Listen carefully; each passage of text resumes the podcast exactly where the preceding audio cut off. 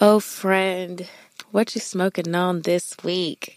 This week we have Morefya Herbal Blends. Yes. Morefya Herbal Blends is created by Kia Morea. Morefya Herbal Blends is committed to showcasing the magic that herbs have to offer. They enhance your smoke session with all natural, non habit forming herbs and aids to help heal your body and work towards improving your overall well being. Like this one that we're ha- which one we got today?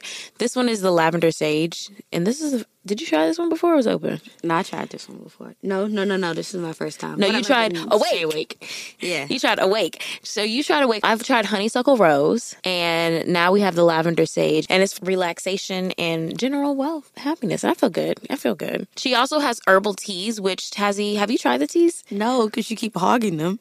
Oh, that's right. So she has a Taurus tea, and so obviously I took that. Tazzy hasn't tried it, and then I left over here Love Spell, so I stole it, and I haven't brought it back to her.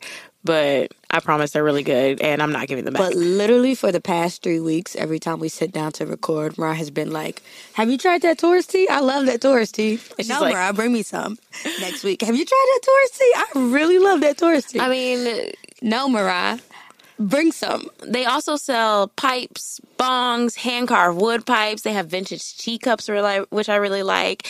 And you can find them at morefya.com, at Morefya Herbal on Instagram. And of course, if you use the discount code SWK, you can get 15% off at checkout. What's going on, everybody? I'm Mara. And I'm Taz. And welcome back to Sistas Who Kill. Tazzy, this is the number two most requested case. And it is a doozy, and it is one that everybody has probably heard before, but I promise you, you ain't never heard it like this.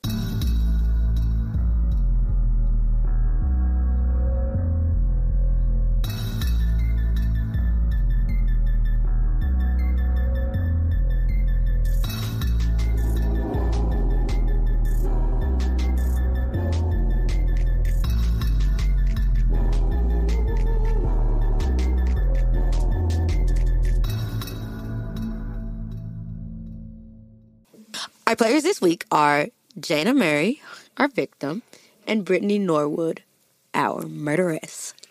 Brittany Norwood was born May 19th, 1982, in Washington State, uh, like a little further south of Seattle. She had she had four brothers, four sisters, so nine kids total.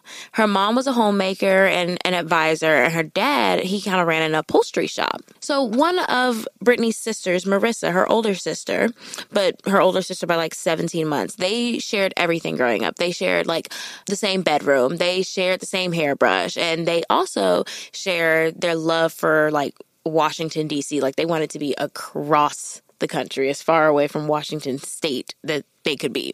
So in middle and high school, Brittany was in all types of activities. Like she was super involved in school. She played soccer. She was really, uh, she had a lot of friends. She was always known to be like really smiling all the time, really funny. And in high school, she made the varsity team as a freshman playing soccer, which is like, you know, Same. I will say though, our high school team was trash. So anybody who played club soccer, I feel like y'all all play club, club soccer. everybody in our class, but the soccer team before that, maybe two or three of them played club soccer. I was gonna say because y'all were pretty good, but I guess I started watching y'all when like we started playing. like eleventh grade. Yeah, Yeah, My year that came in, I think we had nine girls who played club soccer. So then that's what mm. made the difference. because everybody knew There's the only 11 girls. on the field. So if nine of us are playing club soccer, we got a better chance. But yeah, me. And niggas was mad. Well, after high school, she was accepted to Stony Brook University, which is in like Long Island, New York, and she decided to major in sociology. And she was really happy because you know, like she was really close to DC. You remember when I got uh except when I transferred to Norfolk State, and I was like, I'm closer to New York. yes, making my way. I'm almost, almost there. So she, you know, she was feeling like she was getting close to where she wanted to be. At this time, she was in the news for like her athleticism. And 2001, during her first year at Stony Brook, uh, she made an all she made an all rookie team selection, and she started like 18 games in her first season. So, like, I'm assuming that means she's pretty good. I'm sitting. I see your soccer trophies over there. To your not Tazzy brought props. I did it. My trophies fell, and you know that. So, in 2002, she was first team American East selection at a tournament banquet. In 2002, she was also named the 2002 National Soccer Coaches Association of America Northeast Regional Team. So, I guess like she was pretty darn good. Mm-hmm. Like, you know, she and soccer's a hard sport. Let me tell you, I my coach used to say soccer is the hardest sport because we don't have timeouts. There are no plays. Like there was like in football, you got somebody like running the plays, and yes, there's quick action, but you get to stop and regroup. Where soccer is just the ongoing thing, and then with basketball, it's a lot of sprinting, but it's a lot of breaks, and we mm-hmm. have sprints and we have runnings and all of this stuff, and we don't get a break until after 45 minutes. We get a 10 minute break, and then we got to do it again. And don't let there be overtime, because good God Almighty, I've been. I think the longest game I've played when that shit goes into double time, double overtime. You'd be like, ref, how much more time? Ref, please, how much more time? How much more time, ref? Hell no. She was great at soccer and a lot of athleticism. But while she was also playing in soccer, there were some rumors going around that Brittany Brittany had a problem with taking things that didn't belong to her. One time one of her friends was like, I went to brunch with her and all of a sudden my wallet ended up missing. Her teammates were like, I think she's going through the lockers like every time, you know, she's away from us, you know, lock or I just feel like if you're gonna steal, you should at least have a code. Like that's not good for mora- morale to steal from the team, first of all, and you're gonna be out there wondering why niggas don't pass you the ball. And that's what they said. They like confronted her and she was like, you know, remorseful or whatever. And people just didn't want to play with her no more. Like the team wouldn't pass with her. It was awkward on the field. They were like telling the new people that came in, like the freshmen that were coming in, hey, you know, watch your shit. Because it's really it's like, like- a game of trust. You gotta trust that that person you pass the ball to is gonna do what the fuck they supposed to do with it. And if you mm-hmm. don't trust them off the field, like you'll see people who are closer play better together Yep. than people who are strangers. And if you sitting there isolating yourself by doing this stuff, you're not good for the team. Like even if you good on your own, it's a team sport. Yep. So, you know, everybody was saying, you know, keep an eye on your shit when she was around. So she had plans, you know, after college, she wanted to open up her own gym. Uh, the rumors got so bad and the mistrust on that team, it was felt by everybody that Brittany left the soccer team. Not only did she leave the soccer team, she just like dropped out of school when she had 11 credits left from her degree. That's just two semesters if you play your cards right, or two semesters in the summer if you don't. But here's the thing she told her family that she did graduate. And because she has a balance on her account for her tuition, that's the reason why she hasn't received her diploma. Which is really funny because that is actually why I have my master's degree on the wall. But I think I owe Norfolk State like two dollars and twenty five cents or something crazy like that, and that's the reason why I don't have my undergrad degree. But like, so you know, it's a believable story because I am living proof that that can be the truth. um, but she, they, of course, you know, they went with it. I just Enough. think if they were a wealthy family, they would have paid that balance for her because people like that want to see the degree. They were well known, you know, uh, but how big of a balance was it?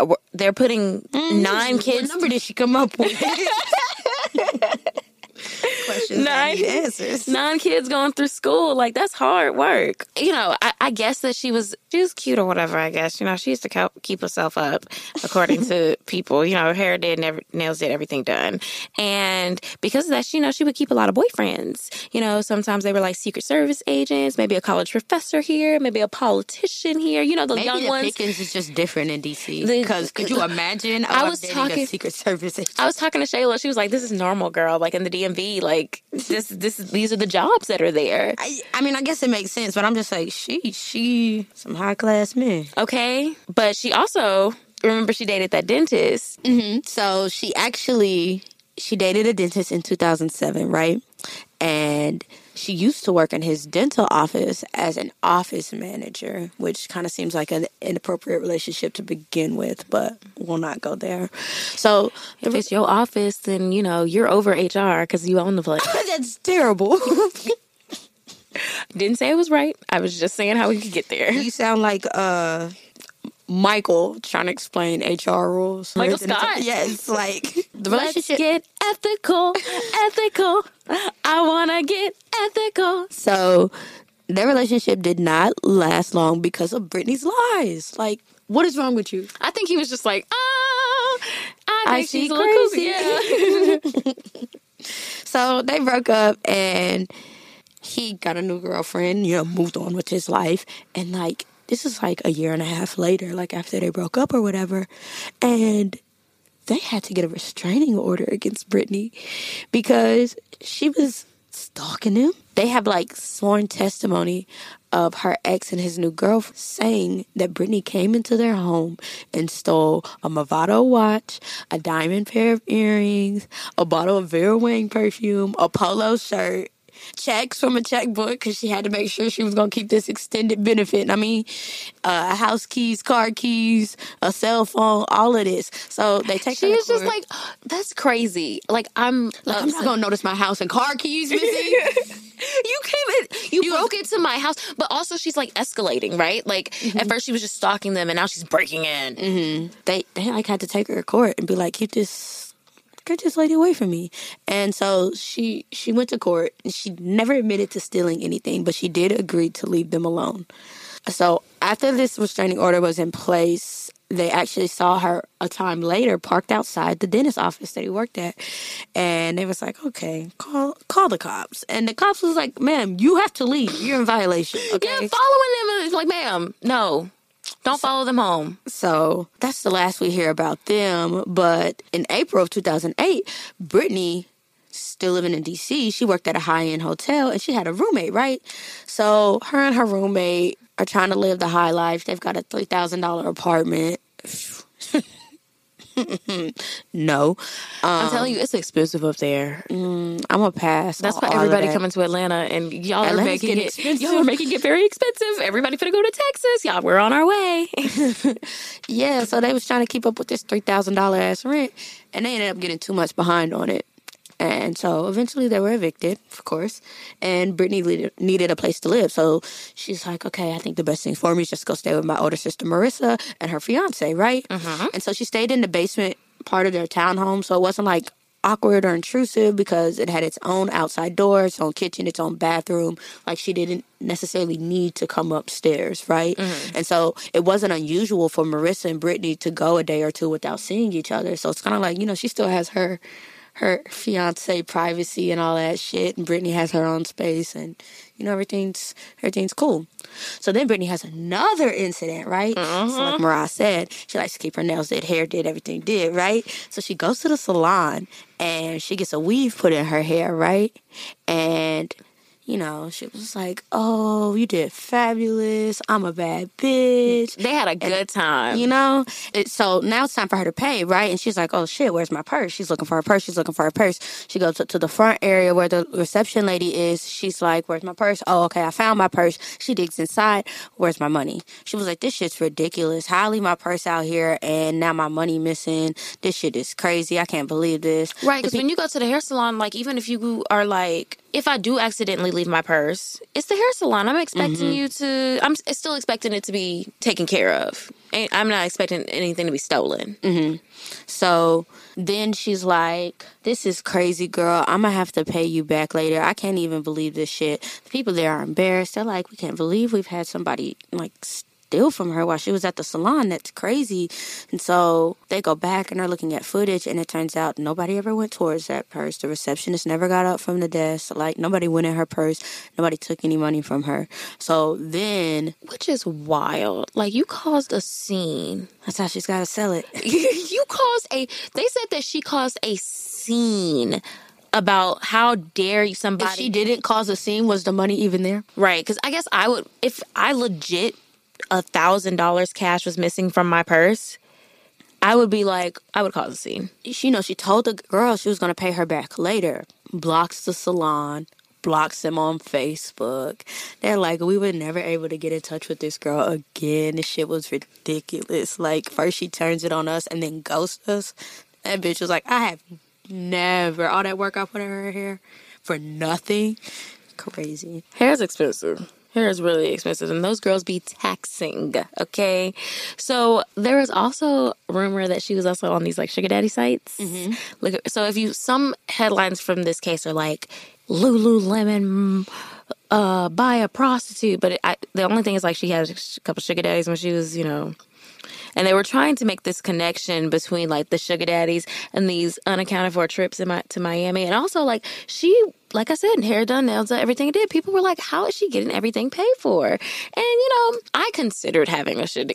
I've talked to you about the times that I've considered having a sugar daddy. it's been many times. Mm-hmm, mm-hmm. I could never do the follow through, but like my goodness, in December of 2010.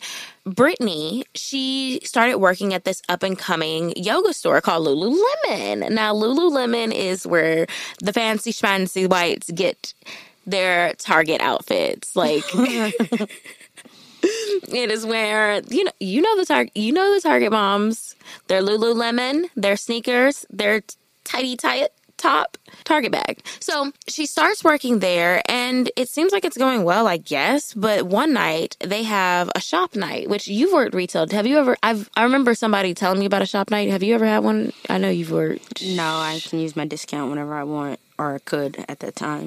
Okay, so in at this shop night, I guess they were looking at new merch, new material, and employees could purchase up to a thousand dollars worth of merchandise for seventy percent off. That was smart for them to put a cap because I would have dragged it. Everybody put your orders in. We balling out everything seventy percent off, so it's practically free. with Lululemon, it's practically the price of full price other yoga, shit, right? Right. But, um, so Brittany, she went over this limit and she bought about like two thousand dollars worth of shit. Now, abusing her discount, of course, is fraud. It was also said that everybody kind of abused the discount. Like, they was like, okay, we'll let you go over. And I think it's just that she went way over, right? Like, I think it was like, okay, we'll let you spend a thousand fifty, maybe even eleven hundred or whatever, right? Mm-hmm. But she like doubled the limit, which is gonna raise red flags on data and shit. Right. Like, not smart with your you got to be strategic with the blessings that you get. Mm-hmm, mm-hmm. So that on top of the fact that there was missing money out of like wallets, there was missing money out of registers, you know, people's personal items were starting to go up missing. The manager fired Brittany. Was like you got to go. After being fired, she reported it to the regional manager because they had no proof. And so they had an internal investigation. And because there was no solid proof of her stealing, she was just reinstated and moved to the Bethesda location. So now she's at the Bethesda Row location. Like this store is directly next to an Apple store. It is a very affluent neighborhood, super bougie. There's like restaurants, there's bars, there's all these other high end, like, it's what Lenox used to be. Is Lenox not Lenox anymore? I mean, if you, if you want to get shot, like, uh, like like Saks Fifth Avenue over there. Yeah, it's like the Saks Plaza. That's no, it's, it's it's not. But an outlet mall. Yeah, uh, yeah. They were like, you know, it's an area where they're like, oh, there's a Bentley, oh, there's a Porsche, like, mm-hmm. and so she started working there in January of 2011. So she worked there for a month and had occasional shifts with Jayna Murray. Right? They bonded over athletics, traveling, and Seattle. See, Jayna was going to move to Seattle with her with her fiance after she finished her dual master's degree program at the nearby John Hopkins University. That's just impressive because first of all, John Hopkins is hard. Second of all, two masters at the same time? Mm-mm. Mm-mm. You got it. Right.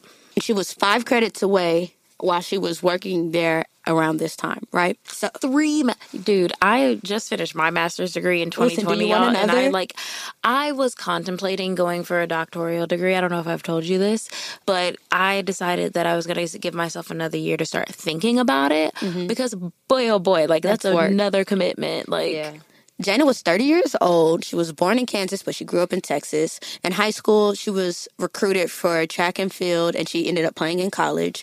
After college, she accepted a job that allowed her to travel the world, and she just loved to travel. She visited Spain and France, and she really liked to live life, right?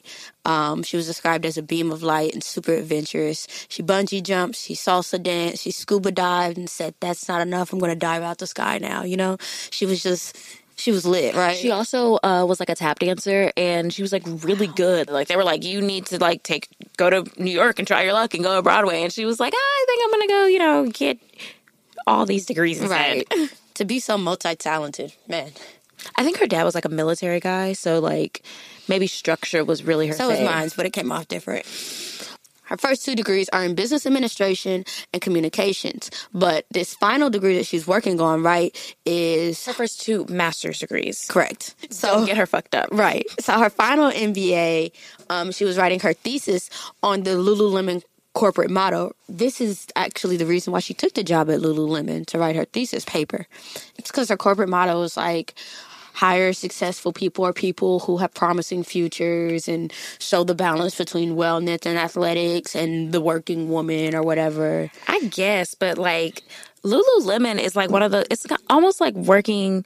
It, they have horror stories. They're like working at like Abercrombie and Fitch. Like mm-hmm. you have It's to look a certain way. They pay you pennies. Like it's still a retail store, but they like they they want the people who work there to like life goals shouldn't be Lululemon. It's like we want to see you in school, we want to see you being proactive, we want to see you making moves in the in the mm-hmm. background. like Chick Fil A. Yeah, yeah.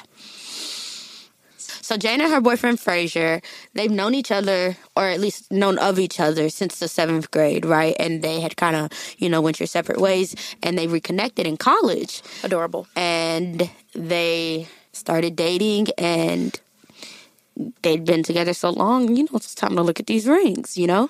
So that's why, you know, they got engaged and she's preparing to move to Seattle, right? Just gotta finish them degrees first, girl. But she had dreams of working at the Lululemon's headquarters. Like she really loved the whole idea behind the store, right? So, unlike Brittany, Jayna was focused on the health and wellness part of working at Lululemon, while Brittany was more into the glitz and glamour. This is a high end store, bitch. Okay, I'm working right next to Apple. Like okay. Um, so the store, the location, it offered lots of different network opportunities, especially for somebody looking for a sugar daddy. I mean, so. A month after working at Lululemon, Brittany had an interview with Equinox for a personal trainer position, and this was like Brittany's dream. Like, okay, I need to get this. The interview went so well, they asked her back for a second interview. So she was supposed to come back on March 14, 2011. She's so excited. She was like, I'm about to start my life. You know, when you get that first job, like in your career track, and you're like, okay, now we mm-hmm, start. Mm-hmm. Now, Brittany's reputation preceded her. Now, remember, she got moved from the previous store for theft related incidents and fraud related incidents. And so, you know, please believe they gave a warning when she was transferred. And she's having kind of the same issues at her new Lululemon location. Things are coming up missing. Cash is missing from wallets. Clothes are missing from personal bags. And everybody's like, we know exactly who it is. Like one incident was she was talking to one of her coworkers, and her coworker's like, "Ooh, check out this new perfume I just got." She gives Brittany a whiff. Brittany's like, "Oh, girl, that smells good. What's the name of it?" She was like, "Oh, it's yada yada yada." Girl, she was like, "Oh, that's nice. I'm gonna have to get me some," and, and got her some. She did. She shows up, talk about some. Oh, I've got this new perfume. Thanks for the recommendation, girl. And it's like, it's amazing how you just got this same perfume that I just got, but mine is missing and now you up on it. miracles. Mm-hmm. So everybody's like, at this point, all we have to do is catch her. Everybody's playing it cool. Oh, nothing's wrong. Kiki key. We still like Brittany. Just kidding. The supervisors had a meeting and it was like, keep an eye on her. And as soon as she's caught stealing, she's out of here. So on Friday, March 11, 2011, they're at the Lululemon store, and Jayna was scheduled at 3 p.m. She actually wasn't supposed to have this shift. She ended up like covering for somebody, and so she was like the closing manager, the closing leader for March 11th, and she actually texted Courtney, which is another coworker, and she's like, "Oh, I have to close with the thief tonight. You think I'll catch her?" Like she texted her that. That's crazy. 3 p.m., you know. So there's like six people there total. There's Jayna, there's Rachel, there's Brittany, and there's three other employees, right? Cuts start happening. People start leaving for the day. Now you would And- think if cuts are happening and people are leaving for today, why would they leave? I guess everybody don't work, want to work the latest shift. But Right. At 7 p.m., Rachel, who remember Rachel is the store manager, she's the head of underneath the regional manager, and she leaves at 7 p.m. and she's like, "Oh, you know, my man's taking me out tonight," and she lives right across the street. Like everybody knows she lives right across the street. She's like, "My man's taking me out tonight. Like I'm going, I'm On about to get midnight date, on a midnight date. Like we about to, you know, we doing like the late night thing. He, I've been working real hard. He trying to do do me right. So she leaves around seven o'clock. Around eight fifty seven, the last customer leaves for the store because the store closes at nine o'clock. So it's around, you know, after the store closes, you have to clean up, you have to do everything, and it's just Jayna and Brittany. And around nine thirty, they're done cleaning up. And most, I do remember my mon- one month of retail that when you close, you did have to like, you have to open your bag and make sure that nobody stole something. And it's really not like you don't even go through their bag I would ever let somebody catch me with some shit in my bag? Ever? It's crazy. Tazzy, I'm gonna need you to calm down. I'm gonna need you to calm down Like, because how dumb are you knowing that you got bag checks? and you work in retail. You you could have put it That's gonna be my my OJ. like so they have bag check. You know, Jayna opens her bag, Bernice looks in it, cool. Brittany opens her bag, Jayna says, um, are those leggings? those leggings with a tag on it? And she's like, Oh, I I bought them. She's she's like, Okay, where's your receipt? She's like, Oh, I don't have my receipt. And then Jane is like, Okay, uh, who rang you out? And she's like, Oh, it was like this girl it was one of the other managers, Chioma or whatever. And she was like, I just threw out my receipt. And she's like, okay, let me just go in the computer and check. And so, but the computers, it's after hours. The computer's already locked up and they didn't work. She's like, Ugh, fuck it, no big deal. I'll just call Shioma, make sure that it's cool. We'll deal with it later. At 9:45, the alarm was set on the store for them to leave. So Jayna's walking to her car, and on the way, she calls Shioma, and she's like, and she tells her what happened. Shioma's like, I did not check her out. Don't put that on me. Don't, no, no, Don't you no. When somebody use your name in a lie, And you're like, hold on. you didn't even call me, text me first. We're not even cool like that. people that I will lie for know what they need to do for me to lie for them. Like they know the they know the protocol, and I do too. So, so on the way to the car, Jayna calls Rachel, the store manager, and she's like, "I caught the bitch," and Rachel's like, "Bet, gonna fire in the morning. Let's get you know." So Jayna, they're leaving, and then Jayna gets a text from Brit. She gets a text from Brittany. And she's like, how the fuck this bitch get my number? I'm sure she didn't. We don't have court documents saying that, but I'm sure that she said, how the fuck did this bitch get my number? And it says, hey, it's Britt. I left my wallet at the store. And Jayna's like, oh, fuck. Like, and she knows that Brittany's using public transportation. She's like, okay, I'll go back to the store. Obviously, she's like, I left my laptop anyways. I will just, I was going to get in the morning. I guess I'll just get it now. Okay. So around 10.05 p.m., Brittany walks back up to the store and Jayna drives up to the store and she parks in a fire lane from the store because, like, it's after hours, ain't nobody there.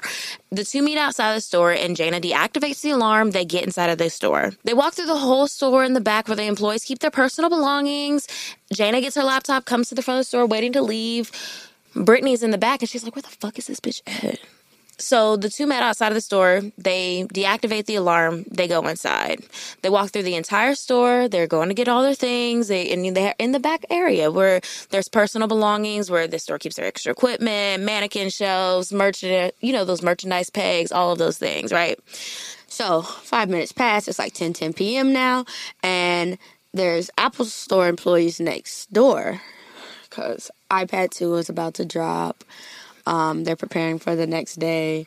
You know, these are the times when nobody gets a day off. Everybody has to show up to the store because it's gonna get crazy, right? Retail, ew. I know. So next door, the employees are Yana, Ricardo, and a security guard, right? And they start to hear some sounds coming from the, the, the yoga store that they share a wall with, Lululemon.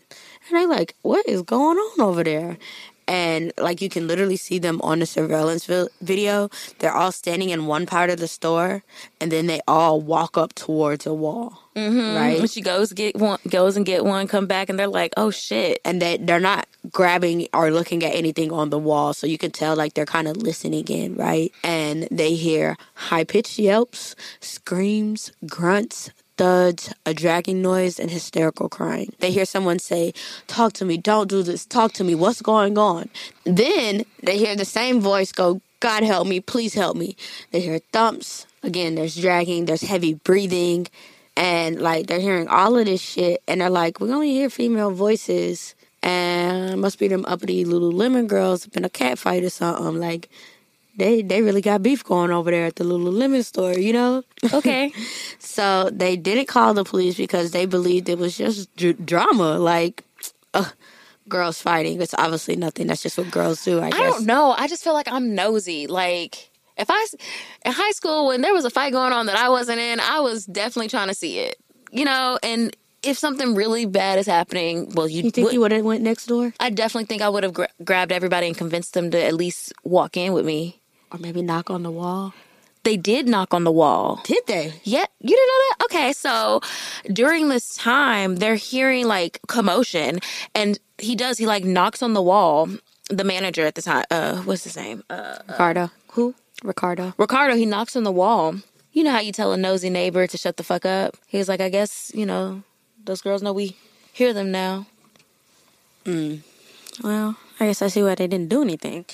Because that's what they did was nothing. They didn't. They didn't. They didn't call nine one one. They didn't go over there and check. You They heard "Help me." You heard "Help me" though. I'm gonna be honest with you. All the podcasts are like, I can't believe that security guard didn't do anything. That's his job. He, was is- rented for one purpose. Apple purpose only. He wasn't an actual officer. He was still a rent a cop. People ain't out here looking for extra work to do, and nobody takes a mall cop seriously. I wonder if they don't even take themselves That's what I. Wonder if they even take themselves. Every time you really see, and maybe this is just the movies, but the only time you see the mall cops taking themselves seriously when it's that overzealous, like you couldn't be a cop, so you're a mall cop cop. You know, and those are usually the niggas cops. really just be trying to get uh, that work in. And mm, mm, those are usually the security guards at the club in real life. Real life, the mall cops are the mall cops, and that's what it is. So it's ten nineteen now. This is like nine minutes after they hear the original commotion, and Ricardo and Yana continue to do their closing duties or whatever, right? And then the security guard hears a crashing noise. Still, no one calls the police. It's now ten fifty six, and the Apple employees leave for the evening. They were there a while, damn near a whole hour while that shit was going on. Through this whole hour, damn near, no one checked to see what the commotion was Mm-mm. There was a commotion going on there, quite a commotion actually. Mm-hmm. So Brittany and Jayna they go in the store, and Jayna of course knows where she left her shit. She grabs it, she's ready to go, and Brittany is kind of lollygagging in the back, and Jayna's like, "The fuck is this girl doing? Like I'm ready to go home, and I already turned around for you. Least you can do is speed it on up, right?" Right. So Brittany's like, "Oh, OMG, I can't find my wallet. What I'm gonna do? What I'm gonna do?" Jayna's like, "I tell you what, I've got an extra Metro pass. You can take it."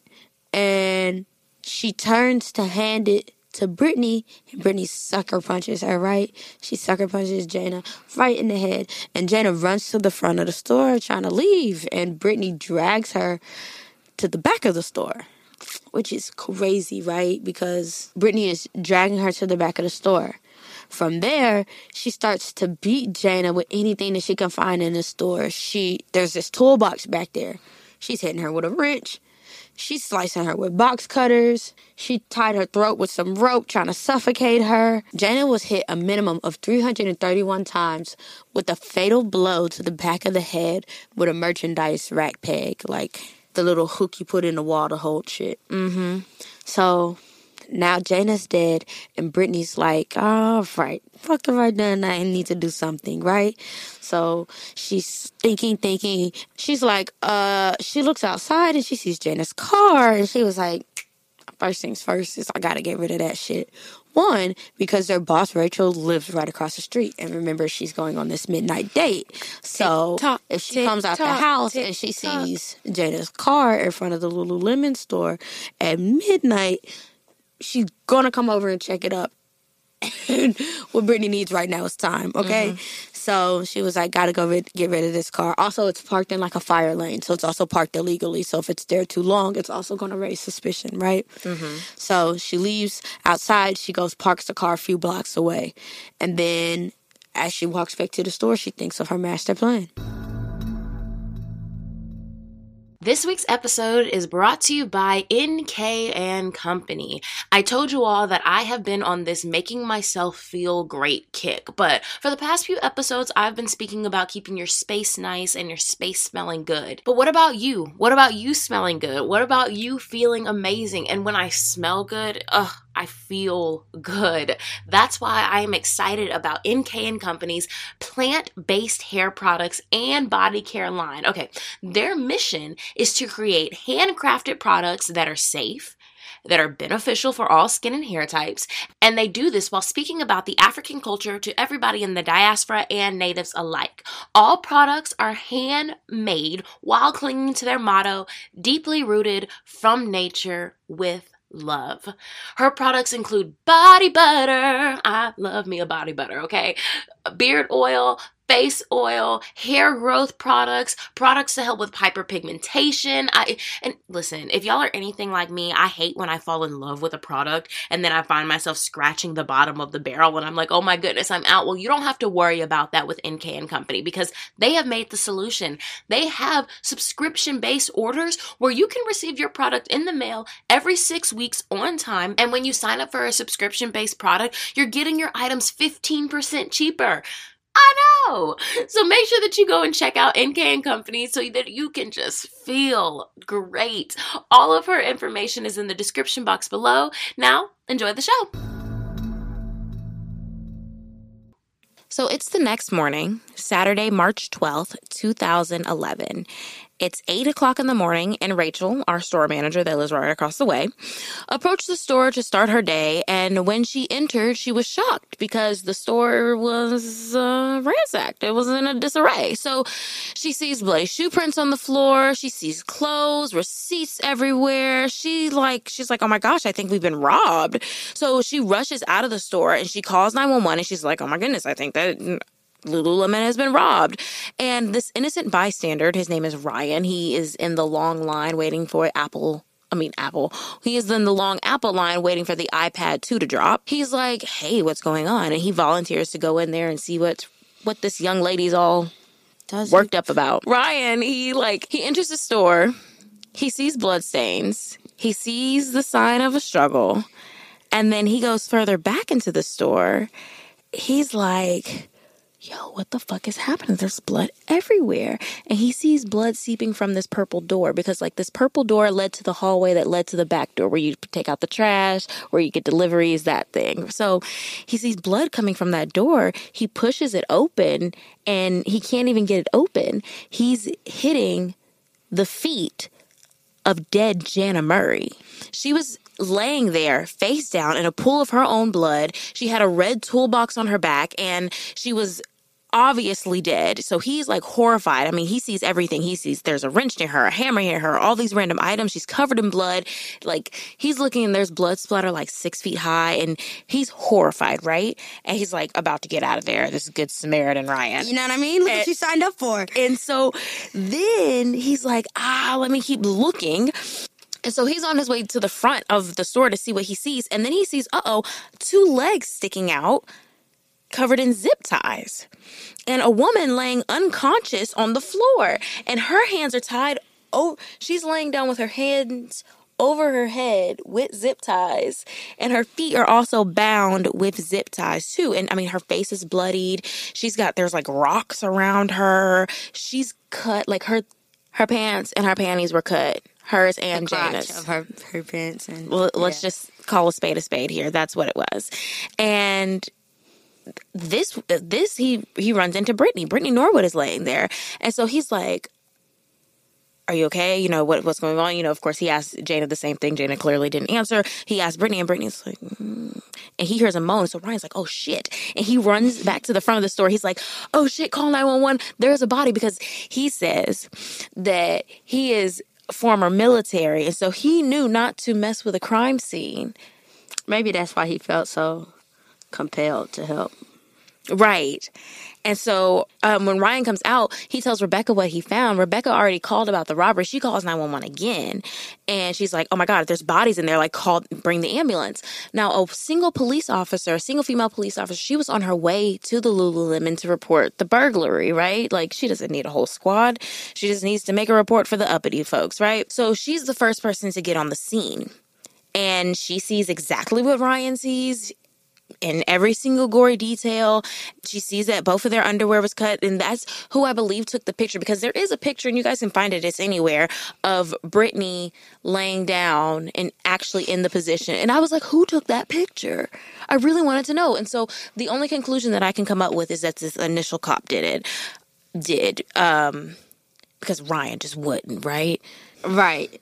I just he wouldn't, right? So it, it had to have been her in my mind. If anybody knows, let me know. So this police officer is shocked because like there everybody he kept saying it was just so much blood and it was like deep red blood like somebody it wasn't just a, a cut like you had been bleeding laying out bleeding there for a while and at this exact moment they didn't even know who this was like her face was bashed in she was completely unrecognizable she was like slashed pounded wounds to her head everything you know, they see Jayna's body. They're like, this is terrible. This is tragic. So they're like surprised that Brittany actually even su- survived the attack, right? Mm-hmm. They see they hear her moaning in the back or like just a few moans and somebody said when they touched her initially she flinched, right? The ambulance comes and rushes her to suburban hospital with injuries that seem to be life threatening, right? Like she's got blood all over her face. She was tied up. We see cuts on her. Her pants and underwear are also ripped. Right. They're like, this is tragic. We've lost one. The other survived. We just got to do all we can to help this second victim, right? Mm-hmm. And at least spare one life, right? So they're like, we just, we're going to have to figure out what happened here. So Brittany, the survivor of the attack, is at the hospital and she's about to be interviewed by Detective Deanna Mackey of the Montgomery County Police Department. Deanna and Brittany spoke for about 45 minutes. She went to the crime scene to tell the other detectives what the only surviving victim had said about in her statement. Now, the story that Brittany gave the detectives was that she and Jayna were working late the night before, and after leaving around 9:45 p.m., she realized that she left her wallet. So she called Jayna to see if she could meet her back at the store. Jayna obliged. They get to the store. She can't find her Metro card. She's like, "Oh no!" Jayna offers hers um for to use for the night. They're leaving out the employee bedroom in the back, and from the front door, guy comes out of nowhere and hits Jane in the face, and then another guy grabs Brittany and is dragging her by her hair to the back, right? And the two men are in black ski masks and hoodies, and they're just start attacking him, right? One of the guys is tall, one is short. They're demanding money. Brittany's like, they made me go to the small safe under the register, and she's telling me to open it, and she just hears the other guy in the back, and he's just torturing Jayna, right? And just so y'all know, it's about to start getting graphic. So I need a warning first. Oh, I'm sorry. I'm about to say yeah, I know. I'm about to say what she's. He says. Can't no other. Po- all the other podcasts are like, we won't say it. N- no, I'm gonna say exactly what the fuck he said. So, so then she's like, they tied her up and they started raping her, and he's like telling her all this racist shit, like you're a dirty nigger, this, this, this, and she's like, every time he's saying something, he's just cutting me, and then she says takes his dick out and he's like about to put it in her and he was like you think i would be that stupid? You think i'd be that stupid to leave it in you? No. Instead i'm gonna fuck you with this and i'm gonna fuck you with this hanger and stuff. You think i'm so stupid that i would fuck you? You know what i mean? And she's like then he took a coat hanger and these are like the coat hangers that keep up tank tops. So they've got ridges and shit on them. And mm-hmm. like if you look, there's got metal ridges on it. You know, some are soft and plastic or whatever. These are metal ridges on a wooden hanger, right? She's like, he's raping her with the hanger and he's saying all this racist shit to her, bawling when she's telling the officer this, like, the waterworks are on. Her voice is cracking. You can hear the audio.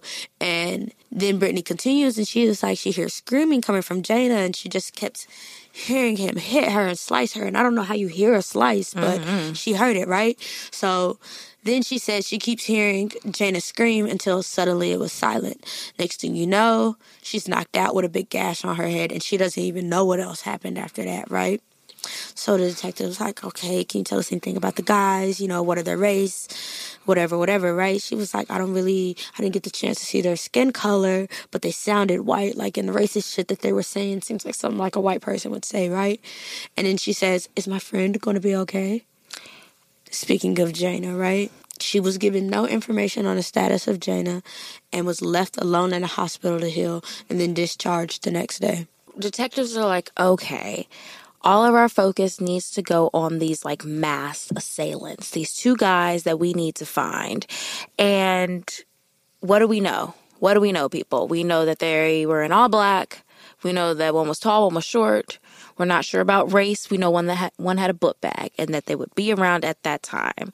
So they try to pull footage. Lululemon has no security cameras whatsoever, not inside, not outside, not nothing. You would think that like I guess when you're in an uppity place, you don't need them. Exactly. But Um, Apple- and places like that, they don't they don't want you to feel like you're a thief.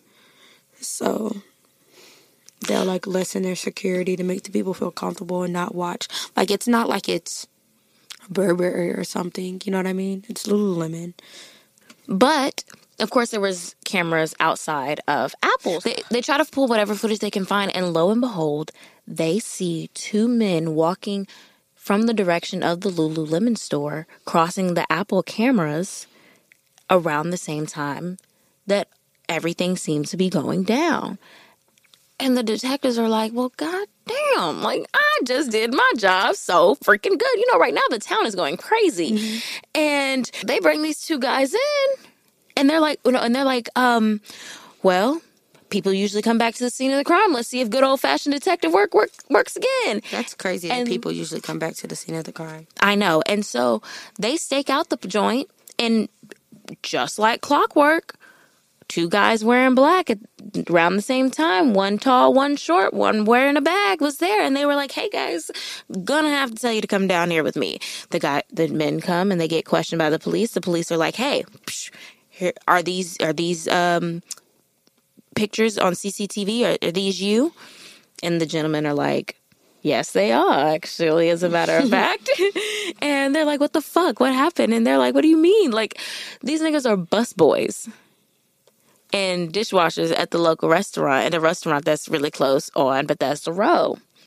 And so, of course, they're wearing all black and they're coming home because they're walked to the bus. Oh, I guess it's oh cold in my huh? gosh. What's up? I it just finally clicked with me. What did? These niggas probably ride her bus all the time. She knew to frame them. Mm, Everybody was like, "It's such a coincidence. It's such a coincidence." It's not. You think so? Because they all got on the bus from the mall at the same time. because they would all get off around the same time. Mm-hmm. Oh, everybody was like, "It's." A, and I was like, "It can't be. It's too too close of a coincidence." I know, right? I was like, that's crazy. That is too. Ah, I figured you out, bitch. Okay, so easily they rule these two guys out because they don't know what the heck is going on. And so then everybody's like, okay, well, there's this homeless guy. His name is Keith Lockett, right? And Keith is known to just be getting into fights with everybody. And he uh, he's a homeless dude, but he's also a regular at this bar, you know. He'll go out and beg and spend it on liquor. He was also known for getting into bar fights, the whole nine. So just so happens the night of the Lululemon murder, he was not at his local drinkery. And everybody was like, suspicious? Very much so. So they find him, and turns out he's checked into a hospital because he's got wounds. So they're like, ding, ding, ding. We've got our man.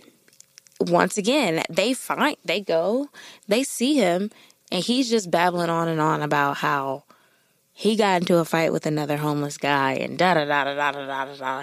And the police were like, yeah, not him because the blood on him, yeah, he got his ass beat, but like the blood on him is not enough compared to the crime scene. Right.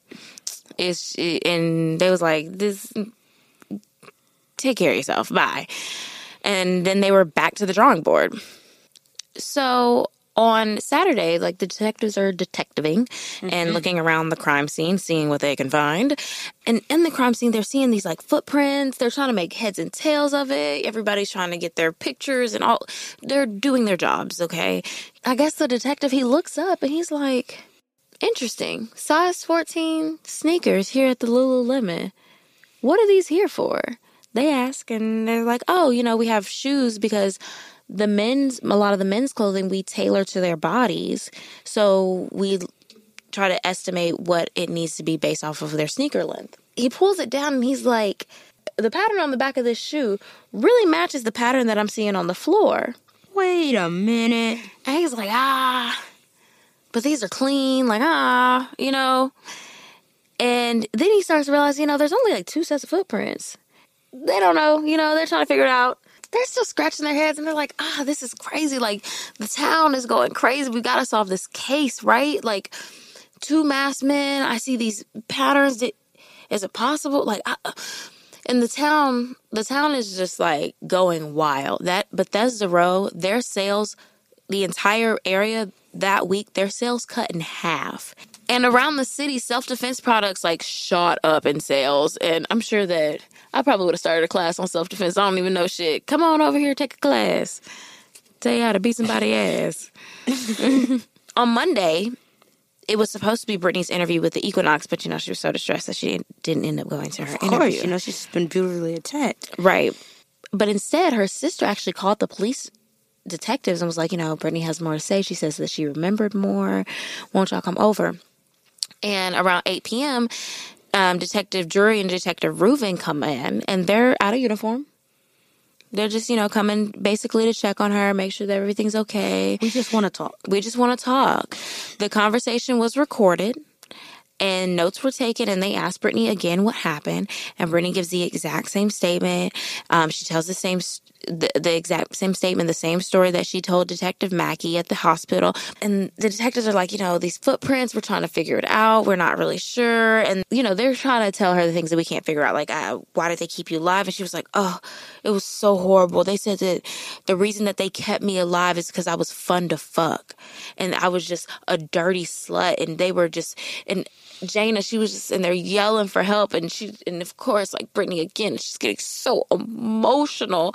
And at the end of the interview, she tells the detective, you know, she's like, you know, things are getting really hard. And I just, I feel like it's my time. Like, I feel like I need to go back home to Seattle. I like how she laid that out there. just so you, not fleeing, not fleeing. I'm just real shooken up, okay? The detectives are like, ah, one more thing, one more thing. We cannot find Jayna's car or her car keys. Do you have have you seen it? Do you know what happened to it? And she's like, no, I don't know because at the crime scene they found her wallet. It was like in it was like stuffed in a chair in the back area. So if she was like reasonably couldn't find it, if it was like stuffed down on a couch, okay. And they also found that Jada had a had a duffel. Mm-hmm and in it was her laptop. It was like a bottle of wine, mm. and yeah, you know, she was about to she grown. She was about to she was her man, and so they and they found her her student ID, but they could not find her car keys. No keys, no cash. And I was just like, damn, can't find it. So they asked her, have you ever seen her car? Do you know what her car looks like? Do you know anything about it? She's like, no, I've never seen her car. And they're like, never, you don't, never once. She's like, I ain't never seen it. They're like, all right, well, we'll be in touch. And the detectives, they again, they do their detectiving and they're investigating. And on the next day, March 15th, they find Jayna's car. It's illegally parked about three blocks away from the store. And they're confused because outside of the car on the tires, they see blood. And on the inside, they find blood.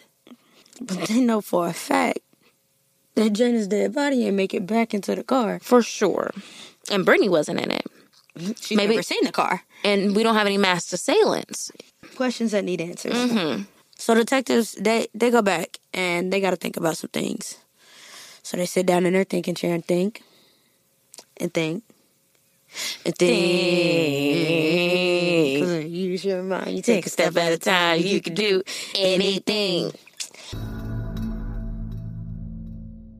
Parents, this ad is for you. This week's episode is brought to you by teacher and published author Adrienne C. Graham. Miss Graham has always had a passion for children's literature. She wholeheartedly believes that reading is extremely necessary for a child's development and cognitive functioning. I mean, science. So now she has two books out. In her first book, The Color of Friendship, we meet little Miss Violet Plum, who loves her town, and her mom gets a brand new job moving them into another city. Here, nobody looks like her. You can join Violet as she adjusts to her new town and learn some interesting lessons along the way. You can also get Miss Graham's other book, Little Sisters Are a Big Deal. Check out her website at adrie-graham.com to get these books for your young ones and show that the colors of friendship are endless. They're like, okay, we've got these size 14 men's shoes, and they're put away in the lemon store. And they're like, I didn't even know they sold shoes, but, you know, like Mariah said, they match perfectly to the blood. So we have this men's size 14 footprint. This clean 14 shoe. Like, it can't be that one, right? Uh huh. And then Brittany's footprint. Mm-hmm. Out of the four people in the store, those are the only two bloody footprints that we have. If Jayna was like, you know, around and like fighting or whatever, wouldn't she have footprints there? Wouldn't the other person? Jayna's, the bottom of Jayna's shoes were clean other than drops that came from above. Right. So they're saying if she was, But at she least her wasn't down- attacker would have had footprints. So there at least would have been three. Another thing, there's no footprints on the outside of the store, just the inside. So what, everybody packed a second pair of shoes? Then they're like, then let's jump to Brittany. Brittany's got a big ass wound on her head that needed some stitches. But Jayna's like dead, dead, right? Like she's been brutally attacked. We couldn't even recognize her.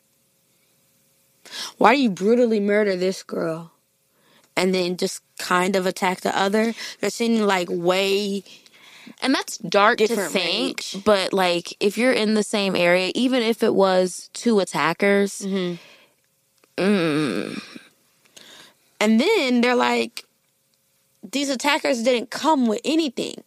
All the, nobody brought their own weapon, it looks like. Everything that was used to attack Jayna came from inside the store. The box cutter, the rope, the, the merchandise peg, the zip ties even that they were tied with for, were from inside the store. You didn't even bring your own duct tape, nothing, no gun. Because if you you had, because how she was beaten, if you had a gun, you just would have shot him. You know what I mean? So we're supposed to think that they brought their own shoes to make a clean getaway, but they didn't bring any weapons. So the detective, he's thinking, and he's like, on top of this, she's describing like the worst man in the world. Right. He's a racist. He's a rapist. He's a thief. You're no good, heartbreaker. You're a liar and you're a cheat. He's basically the boogeyman. Mm-hmm. and the whole town is on high alert for this damn boogeyman, right? Like this is this is everybody's worst nightmare. You know what I'm saying? Like, and then if he was a racist, that doesn't even make the white people feel safe because he killed the white one. You know what I mean? And also, like, you don't know who who this boogeyman's motivation is. Like, Yeah. the girls are like, uh, uh not closing. Everybody's like, not coming to work. Everybody, no one's staying out late. Like, you don't know. Is this like the Night Stalker, where they're just anybody is at random? Is it just the girls working at Lululemon? Like, who is it? Stores are like hiring security to escort people to their cars. Like everybody's really shaken up by this, you know? They're like, again, you know, what the fuck is the motivation? They got what? $600, $900? And it was like, even if it was a robbery going wrong, it doesn't end like this. Because you know what they say. After a certain amount of stabs, it turns from just something that happened to like some passion, some personal shit. Like, you know what I mm-hmm. mean? After a certain number, it turns into somebody you know. So for it to be a random attack to do them this bad, like, this is a psychopath. You know what I'm saying? This is not just your regular armed robbery. So they're like, could this story be this crazy? But they have to play their cards right because they're like, do we believe her? No. Are we going to outright say we don't believe her? No. Why? Because she came to us as a sexual assault victim, right? And we're not about to just go right off her story because if there is a slim chance that she's not lying or that at least part of the story is true, I'm not gonna be out there calling this bitch a liar and tell her that she did, this didn't really happen to her. I mean, it's a whole bunch of old white men mm-hmm. that is going to tell tell a 27 year old black girl that she was not raped It's not gonna fly. In a prominent and and and racial slurs were being told to her while she was being raped at a very prominent white area at a very prominent white store. Like, no, So it's Wednesday, March 16th. What, five days after the uh the murder and the police are on their third interview, right? So Brittany's summoned to the police station. They're like, check this out. We need your hair, blood, and fingerprint samples so that we can differentiate you from your assailants, right? Like we want to go ahead and roll out all your blood so we can see who we're left with, right? This was both a lie and a trap because, like we said, the cops are already suspecting her, but they are not ready to act, right? They need to like solidify their case. And this is why they have not Mirandized her because she's technically not under the arrest, right? Right. So what they're waiting on is to match her blood with the blood that they found in Jayna's car just the day before, right? So she gets there, they fingerprint her, they take her samples, they small talk, and they're like, So you don't know what Jayna's car looks like? And she was like, Okay, man, like I've seen it, but like I can't describe it, which that is me in most people's car. I don't know cars. I don't know I do not know cars. I, I can always get in like that car. I've been in Bree's car maybe twenty times. Can I point it out? No. I know a Honda and Kias actually say it, and now the new Kias. I it took me a minute. I was like, oh you goodness, recognize the new logo? oh goodness. I don't know cars. I know a Ford because it says it. I know a Ram because I know the animal. I know the logos, but like, am I going to be able to know that that car is yours? No. Absolutely not. They're like, all right, you know, whatever, whatever. Let you go. We're going to run these through the labs. We'll be in touch. The next day, Thursday, March 17th, Chris and Marissa Norwood, her brother and sister, call the police. They said that Brittany has just a little bit more to tell them, right? So the cops are like, all right, just bring her in tomorrow. All right, so it's Friday, March 18th. This is her fourth time talking to the police, and it's 10 in the morning. Brittany, Chris, and Marissa, they all arrive at the police station. Like, good brothers and sisters, like, really got her back. Brittany, I want to say goodbye to you too. it's never a right time to say goodbye. Uh, Brittany's talking to the officer. She's talking about her plans for the future. She's talking about how she wants to move back to Seattle. And she says, Oh, you know, I wanted to talk to you guys because I remember that I actually, I forgot to tell you that I actually had been in Jayna's car. Um, what had happened was before the guys sexually assaulted and zip tied me up, they told me to go into Jayna's purse and get her keys, go and move her car into a different parking lot because, you know, it was illegally parked. And maybe that'll explain, you know, why the blood's in the car and it might come back a little positive. I mean, Right. And they were like, So you got in the car and drove three blocks away and came back? Why? It's just like, well, they said they were watching me and they said, if you do anything, like, I know where you live. I know. You don't even know who they are. I would definitely call your bluff. You don't know me. And then they're like, How did you get back? And she's like, I walked. So you were at least fucked up a little bit. Jayna, you said it has never left that back room. And for some reason, for some reason, you got to go move the car, come back, and walk back. And nobody saw you. She said, Actually, I saw a cop. I saw a cop come by, but I didn't wave him down or anything because I was so scared. And she's like, I was just so worried. They said that they knew where I lived. They, I got to keep my family safe. I live with my sister and her fiance. And then she says, also, um, I just remembered, um, I was wearing a black hat. And they were like, oh, really? You don't say. She's like, yes. And I think maybe I might have left it in her car. It's a lot of So- details for somebody who had never, uh, uh no way, hadn't even seen the car. And it's crazy because the police were like bonkers because it just so happens that we found a black hat. And all and they knew at this time that it just so happened that blood was on that hat matching Jayna Murray. And it just so happens that like the sweatband inside of the hat, that DNA happened to test positive for Brittany. So we knew that it was Brittany's hat inside of inside of Jayna's car mm-hmm. with Jayna's blood on it. So crazy how she just happened to bring that up, right? And the police are like, okay, I hear what you're saying, girl. But these shoe prints, like it's yours and this size 14 Lululemon shoe print, and they're back there near your body, but I see your shoe print, but you told me, told me that you never saw the attack. And she's like, oh, yes, like I did see the attack. I forgot. They took me and they threw me to the back room and they pushed me on top of her. And she fell and they were like, "Well, can you be more specific? How did did you like straddle, like face down? What like what happened?" And she was like, uh, "I fell on top of them, on top of her, and that's why my my feet tracks are over there." And they were just saying so much racist shit, and then they pulled me back, and that's when I got attacked. My feet tracks, my foot tracks, footprints, girl. but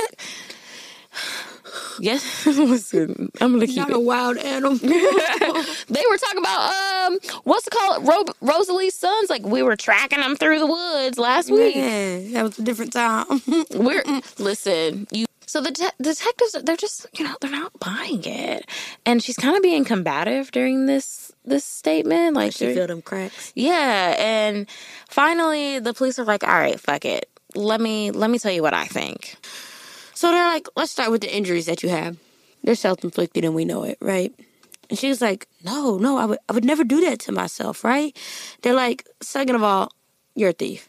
You know it. Everybody knows it. And they, Jayna and Rachel at the store knew it too. And she's like, no, that's not me. I wouldn't do that. Jayna was my friend.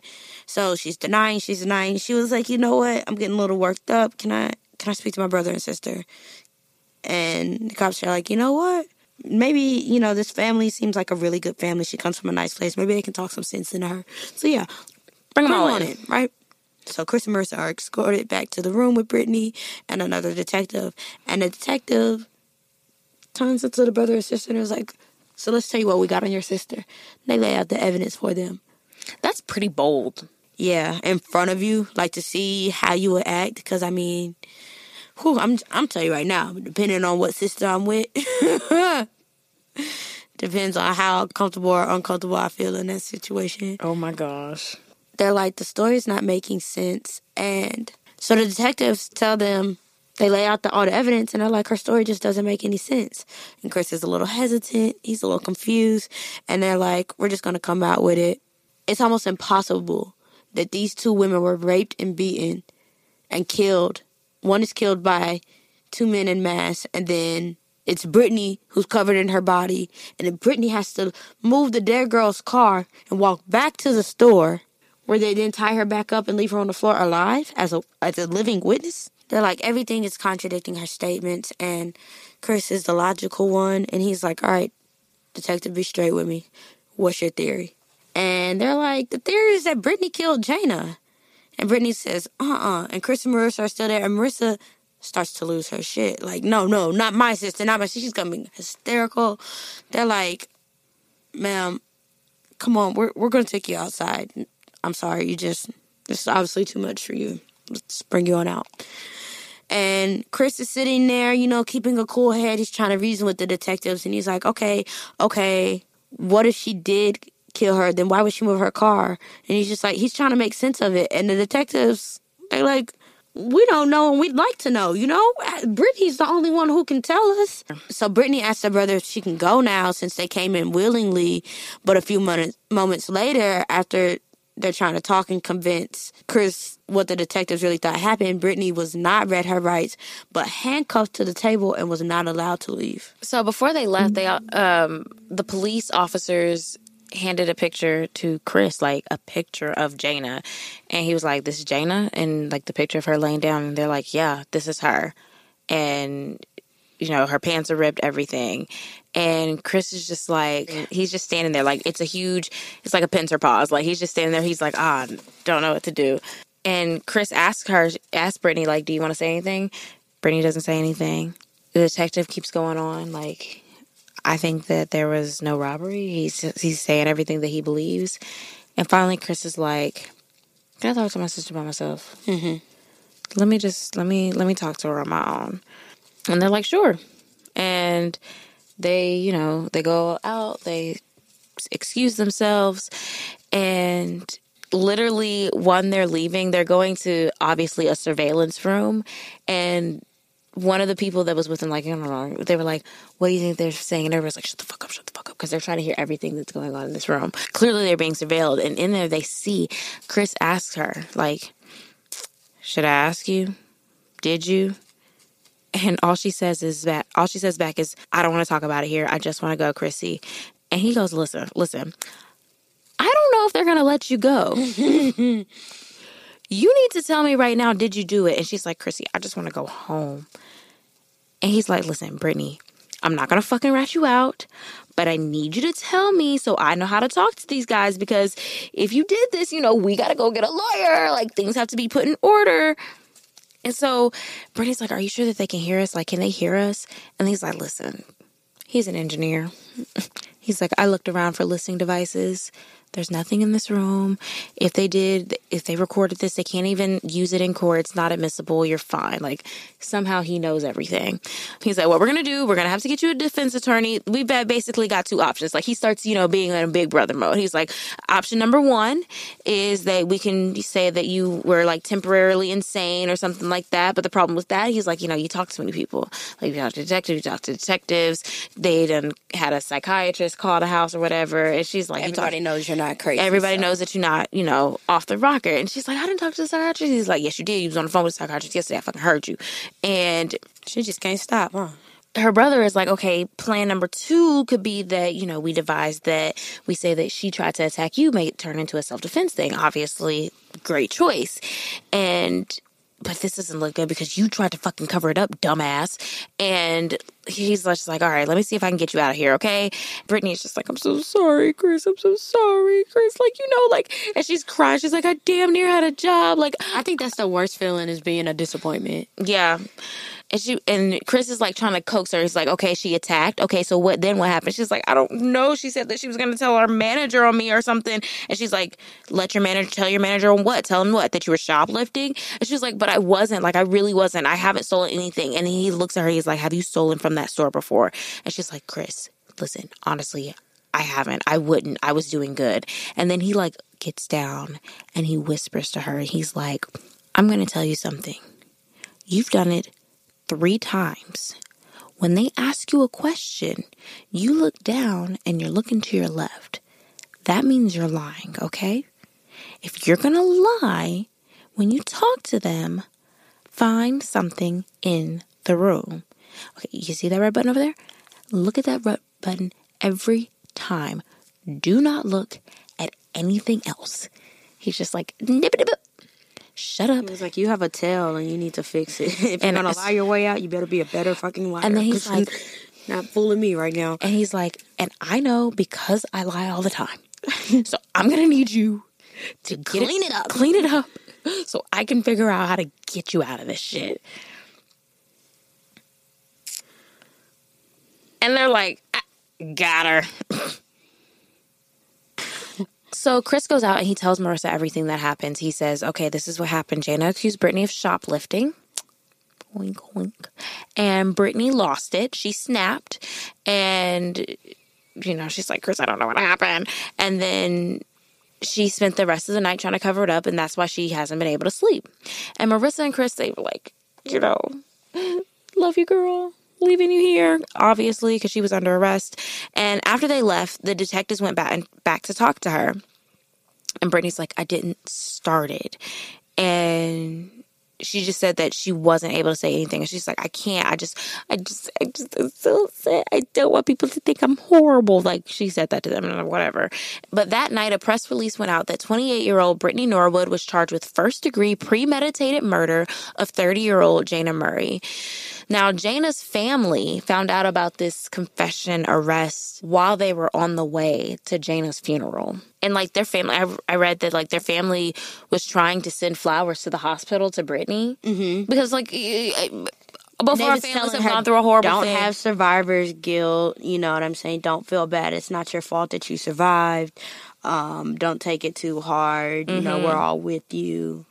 It's hard for everybody. We understand. I just Just being be real sympathetic, like they don't have their own grief to deal with. Right. And they didn't send them because actually Brittany was like, you know, I didn't want the flowers. You know, it's not about the flowers. It's just about my friend. to find out on the way to the funeral, though, but you've already had to do all of this. and it's going to be a hard day already to get through. But like, talk about some icing on the damn cake. Right. It took seven months for them to start uh, the trial proceedings. They recorded every single one of her jailhouse calls, and they didn't really get anything of use. Only thing was, you know, I hate it here. My nails and my hair look jagged. Because remember, she liked to keep her nails done, her hair done, everything did. They said that was all it was about. And I was like, you can't tell me that for seven months, all she said on the phone. During the pretrial motion, they tried to disqualify all of Brittany's statements. As we've seen, there's a lot of statements. It's got a lot of add-ons and amendments, right? Mm-hmm. So her defense said that the cops had already thought that she was a suspect during each of these interviews, and it made her feel like she was safe to leave. Therefore, anything she said while being their suspect should be thrown out because she wasn't formally identified as a suspect, right? Correct. She didn't have a lawyer. She wasn't read her rights. They made sure to leave the door open during these interviews so that legally she could leave, but they're not telling her any of this. We see that all the time. Right. Instead, the detectives maintained the fact that they did not think that she was a suspect until her arrest on Friday, March 18th. There was talk of maybe offering her a plea deal and being paroled after 15 years so that she could at least tell them what happened, but she did not accept a plea deal. And then again, before the trial, the judge ruled that Rachel, the store manager, conversation with Jayna was hearsay, so the jury wouldn't hear that at trial.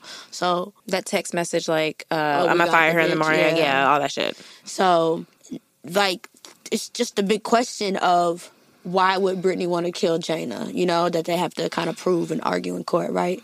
And the defense thought, you know, this is a min- a win. You know, no motive, no conviction, right? Not a first degree. yeah, that was like she can maybe get second degree or whatever, but no way they'll get her on premeditated with this, right?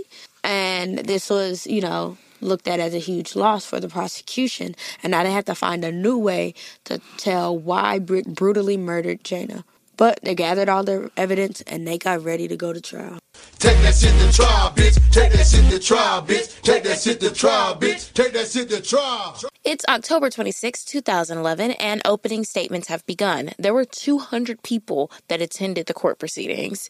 Um, and it was the first time that anybody had saw Brittany not in an orange jumpsuit since she was arrested. They were like, her brother, Jayna's brother, was just like pissed. Like, Jayna had like big brothers, and they, she was, they were, they were just I've always wanted a brother. hard to contain. I really wanted one too. They were just hard to contain their anger when they saw Brittany. Of course, the defense comes in during their opening statements and they say, listen, there was no motive. You know, they're using their win. Uh-huh. They shocked the courtroom because they just outright said, listen, my client did it. She was responsible, but listen, this was not premeditated she just lost it, you know? Like, yes, yes, she did it. We're not denying that. But she just snapped. And defense is like, listen, there was a fight between the two girls. Brittany just happened to see in red again. That's like my favorite angry song. Um, and Brittany, you know, she just started she lost it. She started seeing red. They said it was unplanned. That's why objects in the store were being used. And she was so she knew that she had seen red. She knew that it was bad. And so her natural instinct was to downplay it and cover it up and make it seem like someone else had done it or that she had lost her mind. Now, the prosecution is like, listen, ladies and gentlemen of the jury, Brittany is a liar and she is a cold blooded killer. They have proof and witnesses that the women were arguing and they could not wait. I just can't wait. Love opening statements. Oh, jury, we cannot wait to tell you mm-hmm. about how she faked a robbery. And although they couldn't talk motive, you know, because the shopping shoplifting was hearsay or whatever. Right. So their strategy, instead of to talk about why she did it, they talked just about the brutality of the murder. Mm-hmm. And so prosecution saying no reason and defense I mean defense is saying you have no reason for us to do this and prosecution is saying there may be no reason but the brutality was enough.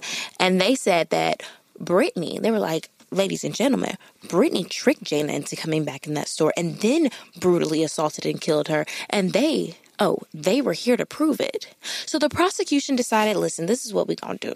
We're just gonna lay it out exactly what happened because they were like, how that's why this case I feel like is so well known because they had to tell everything that happened in order to get the point across. in order to get the conviction that they wanted because they could not say that it was over a stolen pair of leggings. Mm-hmm. So they say, all right. After coming back into the store, Brittany and Jayna went to the back of the store where the employees kept their personal belongings. The fight started, and Brittany hit Jayna hard in the head, and it started bleeding so bad that Jayna fell to the floor. And she like was grabbing her hair in defense. She was on her knees. She wasn't all the way to the ground yet. yeah, they said she was she was grabbing so hard like her hair was still in between her fingers. Yeah. Like that's Like that's how they found her with like loose strands in her hands. So she stumbles and she falls, and a palm print is found on like the outside wall, uh, going in before you go into the back area. The first of the back areas. So it's like you'll see a map. I'll, we'll post a map. And it's that handprint. The reason they know that is because it's Jayna's handprint in Jayna's blood. So after that, Jayna is in fight or flight escape mode. Like she's still a strong ass girl, right? she runs for the back door. She probably is. She remembers that you know the front door is locking because it locks after them. She bursts through the purple door, and this is like the purple door that goes to the hallway that goes to the final back door where you get deliveries or take out the trash. And she's trying to get out of that back back door. Mm-hmm. She it's an emergency exit, and it just so happens she has the key to. So she's probably running. They're saying she's running back there with the key, trying to get out. The key was in the door.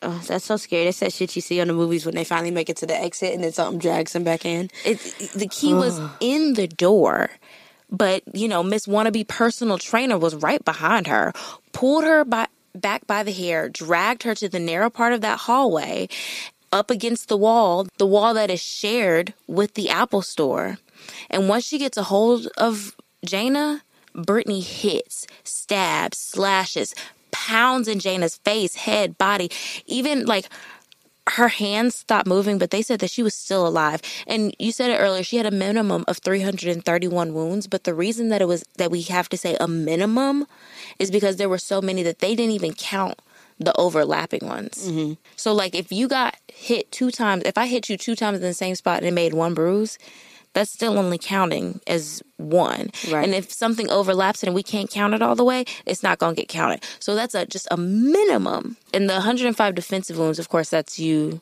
putting up a fight. That means they were like, sis fought to the very end. And she was alive for most of it. Just, mm-hmm. Uh, that metal peg is like eight pounds. So being hit in the head with that, like, so at the time she was kind of running up against the uh the back door. That's when the um, Apple employees had heard someone say what's going on. At the time where where Jayna's like running towards the back door or whatever, that's when they feel that the Apple employees heard someone say what's going on. And the way the prosecution lays it out is that they feel like this was when Brittany, Jayna, I guess Jane, do. I guess Jayna was trying to defuse the situation, right? Like, Brittany continues with her attack, and when she finally gets to the knife, she stabbed through the base of the brain, severing her spinal cord. The stabs, you could tell they came late in the attack because of the amount of blood that was coming off of Jayna's body from these points.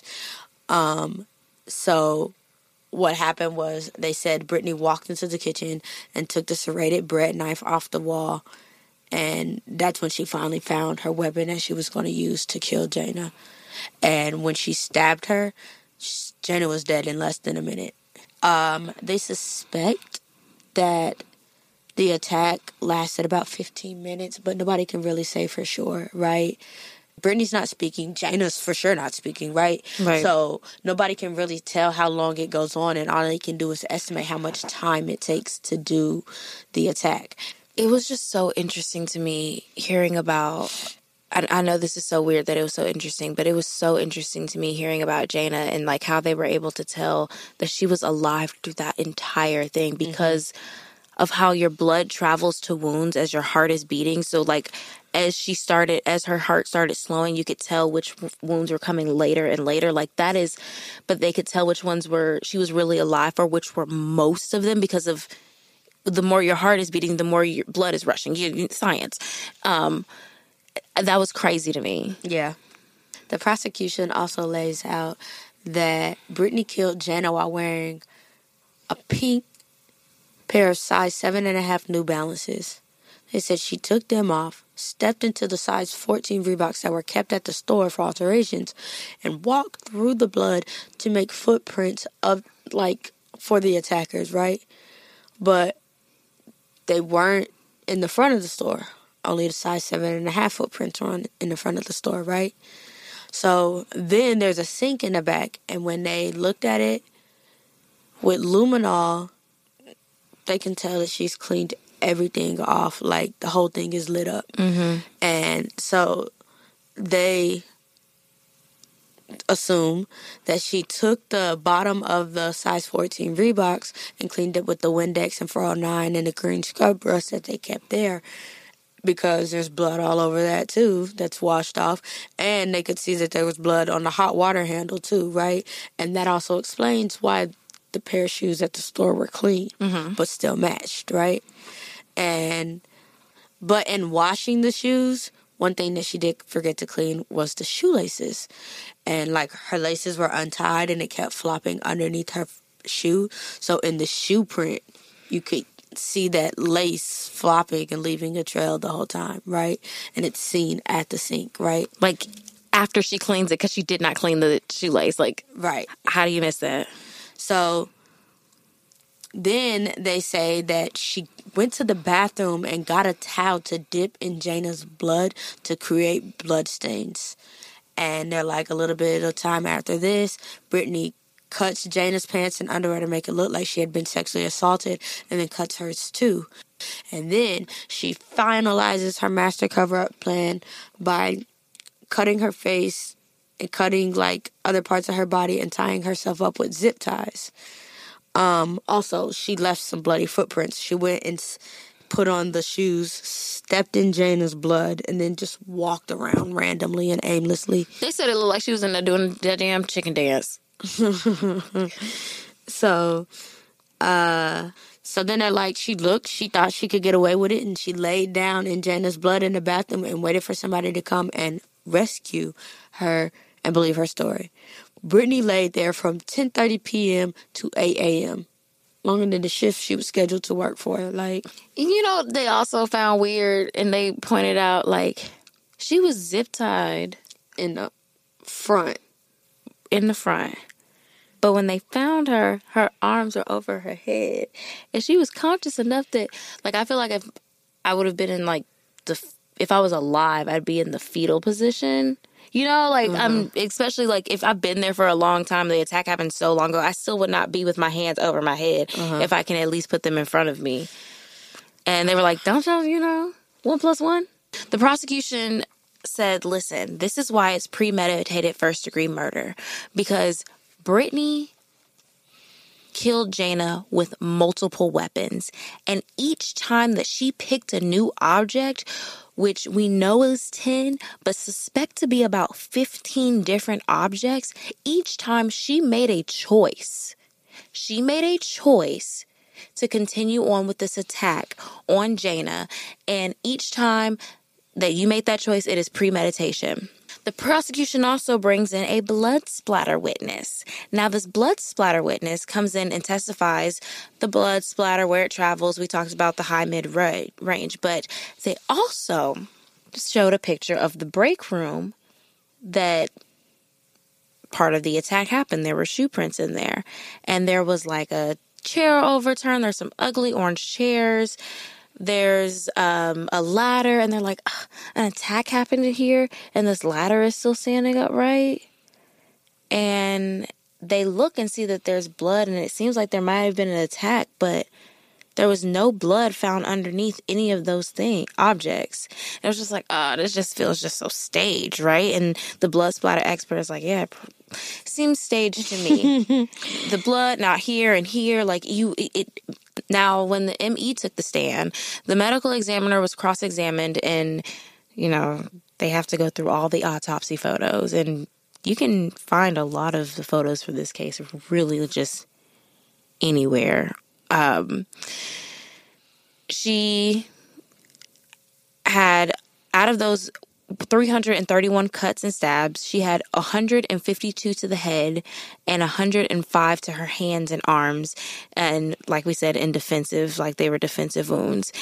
The prosecution said, listen, Brittany, kleptomaniac, she has a personality disorder. She's a pathological liar. She has a lack of remorse or guilt she had a, a problem and she was about to be caught again mm-hmm. and her solution to that problem was to kill somebody is that somebody we want on the street i think not the defense they stuck with their story they said yes you know she killed her they ki- she killed her not premeditated should not be should be charged with second degree murder do you know that her defense did not call up one witness What can you say? So, after the closing arguments, the jury had to go and decide if they were going to charge her with either first degree or second degree murder. And on November 2nd, 2011, Hey. Sorry, that's my birthday. it's voting day. on November 2nd, 2011, the jury was ready to deliver their verdict just 10 minutes. 10 minutes after closing arguments. I mean, like, you couldn't even go stretch your legs. I think everybody was so terrified, like, she didn't have that strong of a story, but I think everybody still sat with that fear. Mm-hmm, for a while. Yeah, so trying to speak in that trial just probably took them back to that place and was like, whoever made me feel that, yeah, you need to be off the streets. And she is, mm-hmm. because they found her guilty of first degree murder after 10 minutes. Brittany's reaction was pretty subtle. Like, what could you expect? So Friday, January 27, 2012 was her sentencing. Now, the jury convicted Brittany, but now it's time for the judge to uh, tell how much time she's going to serve. So, like I said, she received 60 letters from friends and family asking to please just let her have some hope and give her a chance for parole, right? Please just let her have parole. Um, it was Brittany's turn to speak, and she stood up and she asked if she could address the Murray family. And she said, quote, During the break, I really considered if I wanted to say anything because I figured, what's the point?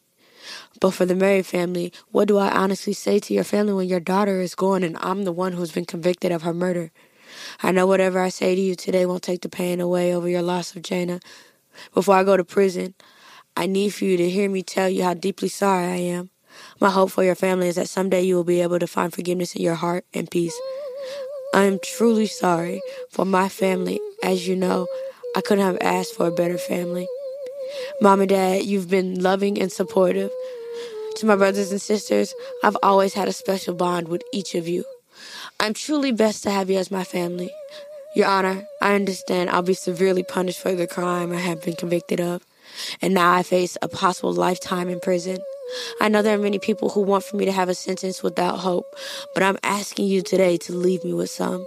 I ask this for my family, for my mom and dad. Thank you.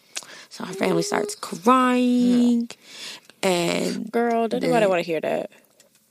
so then the judge speaks, and he was like, Listen, I guess we'll never know, Miss Norwood, whether you went back to the Lululemon store if you intended to kill Miss Murray. I'm not 100% that when you went back there that that was your intention, but once you started your assault, you reveled in the gore. You found yourself in incredible strength to rain down more than 300 blows with a variety of instruments. With adrenaline coursing through your body, you mutilated this woman. After every blow, you had a chance to think about what you were doing. The lies that you told afterwards were incredible. You're one hell of a liar, ma'am. I watched your family during this trial. I watched your family during this trial, and I wanted to cry for them. And he started talking about how most people he sentenced don't have a family, but she did, and he just can't understand why she would throw her life away. He also was like, he, he wanted her to know, like, he, he took time into considering this. Mm-hmm. And he says, I sat at home and I hit an object over and over like this. It took me 300. I mean, he said for me to do that 350 times, it took me three minutes. For me to do that 331 times, it took me three whole minutes. You switched up your weapons. You like how many how many times did you switch up your weapons? Like you had plenty of time to stop. You had plenty of pauses and breaks, and you just didn't take advantage of any of them. So then he asked Brittany to stand up. And he says, It is a sentence of this court that you be confined to the Maryland Division of Correction for the balance of your natural life without the possibility of parole. I just feel like uh, Maryland must not be a death state. It's up north. They don't usually have the death penalty upstate up north, do they? Because I know in Georgia, I feel like they would have probably tried to get. I think they would have went for life. I think they would have went for death. Yeah, that's what I meant. If you're listening to this, you probably already know what I'm about to say. That today is the day for you to start your podcast. You have everything that you need your computer, a little microphone, and Spotify for podcasters. It is the all in one platform where you can host, edit, and record your podcast and distribute it everywhere. Where you're listening right now, you can have your podcast there. I promise, for real. And it's free. And you can make some money off of your podcast for free. Free money. Free money is out there. Just go get it by starting your podcast today. Streaming October 6th on Paramount Plus. First place I learned about death was a pet cemetery. Dead things buried in that land would come back There's something else. Something's wrong with Timmy. He needs time to adjust. That's not Timmy. Something's talking through him. Sometimes dead is better. Pet Sematary, Bloodlines, rated R. Streaming only on Paramount Plus. All right, y'all. It's time for. Well, I'm not black. I'm OJ. I ain't do it, but if I did, I would have used the same rope that was on Jayna to tie me up because she was tied up with zip ties. And at the end of her, you know, to tie yourself up, you need to pull a zip tie to tie it. So she did her feet. And then when she tried to do her hands, she had to do it with, she had to tighten it with her mouth.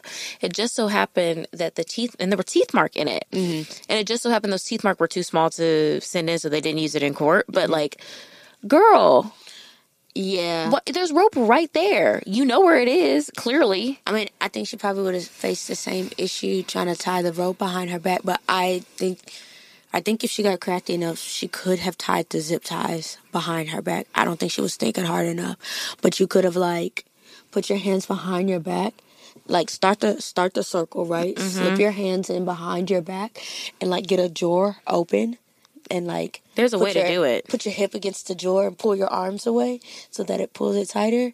It might be a bit of a struggle, but You can make it happen. you can make it happen. It's going to be an uncomfortable 10:30 to 8 a.m., but commit. You know. her hands were over her head from 10:30 to 8 a.m. I mean, but you're laying down too, so you're kind of just whatever, right? No, If you like this laying down, she was probably like she probably heard them niggas come in the store and was like, assume position. right. So.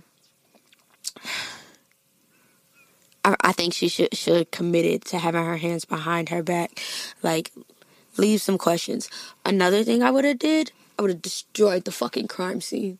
What fingerprints? Everything's just smeared everywhere. Like you again, you have to commit. You can't give Jayna this brutal ass beating and not be willing to mark yourself up. I want to see slashes to the face like somebody but didn't give a fuck thing. about you. That's what I'm saying. Like they, her gash to the head needed stitches, but the rest of them were so superficial. superficial. But like, also you're like hurting yourself. Like it's not somebody else doing it to you. equal. You know what I'm saying? If you gonna beat her ass like that, beat your ass like that. Y'all got attacked, right? You better commit to the story you told, Mm, mm, mm, mm. But she or else you didn't have to do that much. But it was fall because it was falling apart. It was falling apart bad. if she hadn't have did that much in the first place, if she would have just, if she could have just got one good knock, or even if it was just a scuffle, and then still just hit her with one item, maybe twice. If that thing hit her twice in the head, probably she'd have been out because it really only took one, right? So if she would have hurry up and did the attack, and then maybe she could have got away with doing some light stuff. But it was the fact that Jayna was so brutal, and hers was like, you got off easy. Like if you got attacked, you She got, got- off easy. she went to the hospital and the next day she was discharged. Right. And Jayna did not make it Right. to the hospital. Like it's it's insane. With over 300 cuts. How many times did you cut yourself? And like, I'm damn, the girl didn't times. do nothing but to you. I didn't do nothing to you. I am Do doing it, my but if job. I did, you would not have caught them leggings in my bag. okay, like I have a shirt. She was wearing a jacket. Like You could have put the she got leggings on under your underneath, like, she pants. got a- like You know put it's them a bag on. check at the end of the night. That's everybody knows that. It's not like they didn't tell you. It's not like you ain't been working there. It's the same thing every night. And you're going to say, ooh, uh, like they're not going to check into it. If you're going to do it, be smart. She should know better, honestly. You've been lying and stealing for that long. And you still not good at it? Shame. give it up. Once you realize that Jayna already told, it's really nothing else you can do. An attack makes you look even worse, even if she did survive. She was gonna say something, but you you took it as far as murder, as if that was gonna solve or make anything better. You were caught. They were gonna fire you. Maybe you don't put them as a reference for Equinox. Right. You already got your second interview though. You know what I mean? Move on. Like, what do you care that? I think I think that her thing was shame for real, for real. Like, because if you got caught, because if you got caught stealing, all right, I'm out this bitch. I didn't do it, but if I did, I would have taken Jayna's car and ran to the police. Uh-huh. With those superficial wounds, I got away. I got away. It was crazy. She's still back there. I think she should have broke a bone. Oh my gosh! She should have broke a bone.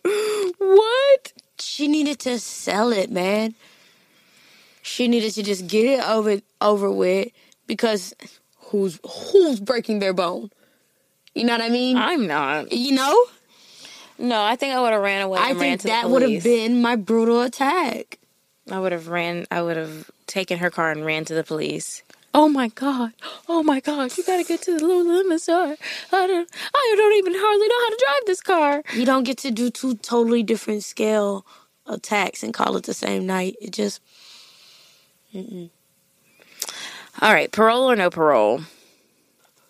It's a no for me, girl. And I know people. I know somebody that is under the opinion that, like, possibly after you do your twenty five years, but I'm gonna have to go say no for that.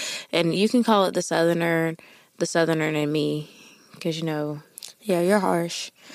I um listen. She's been in there what eleven years. She's like forty now, so she'll be how old?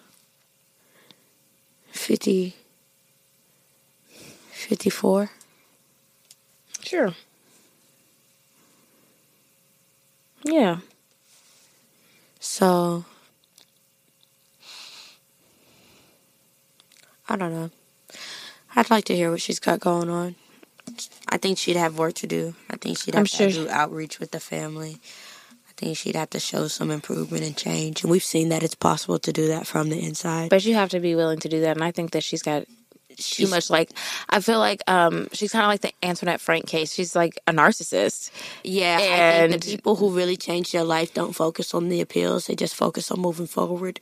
And it's the ones who keep trying to get that appeal, even though they know that it was dead wrong, Mm-hmm. which kind of makes us look at like, are you even sorry?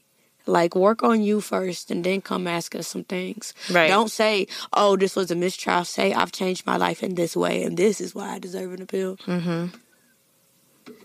Because we know you did it. All right, you ready for some reviews? It's time for some reviews. Leave us a review. Hopefully it's five stars. Or if you have a problem with us, just email us. Like it's okay. We our feelings are tough. but our ratings are sensitive. So tell a friend if you love us. Don't tell anyone at all. Don't even mention our names if you hate us. Just um this one says love it. Keep it coming. Love it. This one says, "Love it here. Absolutely love this podcast. I watch Snap, Forensic Files, Fatal Attraction, etc. So some of these cases sound familiar, but just listening to the way you ladies tell it make me excited and has me talking to my phone. I listen when I'm working, driving, and cleaning up. With you always, girl, helping you get through the day. Thank you so much for your reviews, guys. Okay, this is the end of the show for real. If you would like to purchase ad space, or if you want to give us some recommendations for episodes, or if you just want to say hey, or if you want to give us recommendations on how to be better, or if you have woes with us, whatever you want, you can email us at Sistas Who Kill podcast at gmail.com. You can tweet us at Sistas Who Kill. You can follow us on Instagram at Sistas Who Kill pod. You can follow us on TikTok at Sistas Who Kill podcast. You can follow the discussion group, join the discussion group. I mean, you must answer questions to get in. Stop playing. And you can also go on anchor.fm and leave us a voice memo for any of the episodes saying your I didn't do it, but if I did, this is how I would have got away with it. Anything else, friend? Talk to us, we talk back. Bye. Sometimes I just want to be like, no.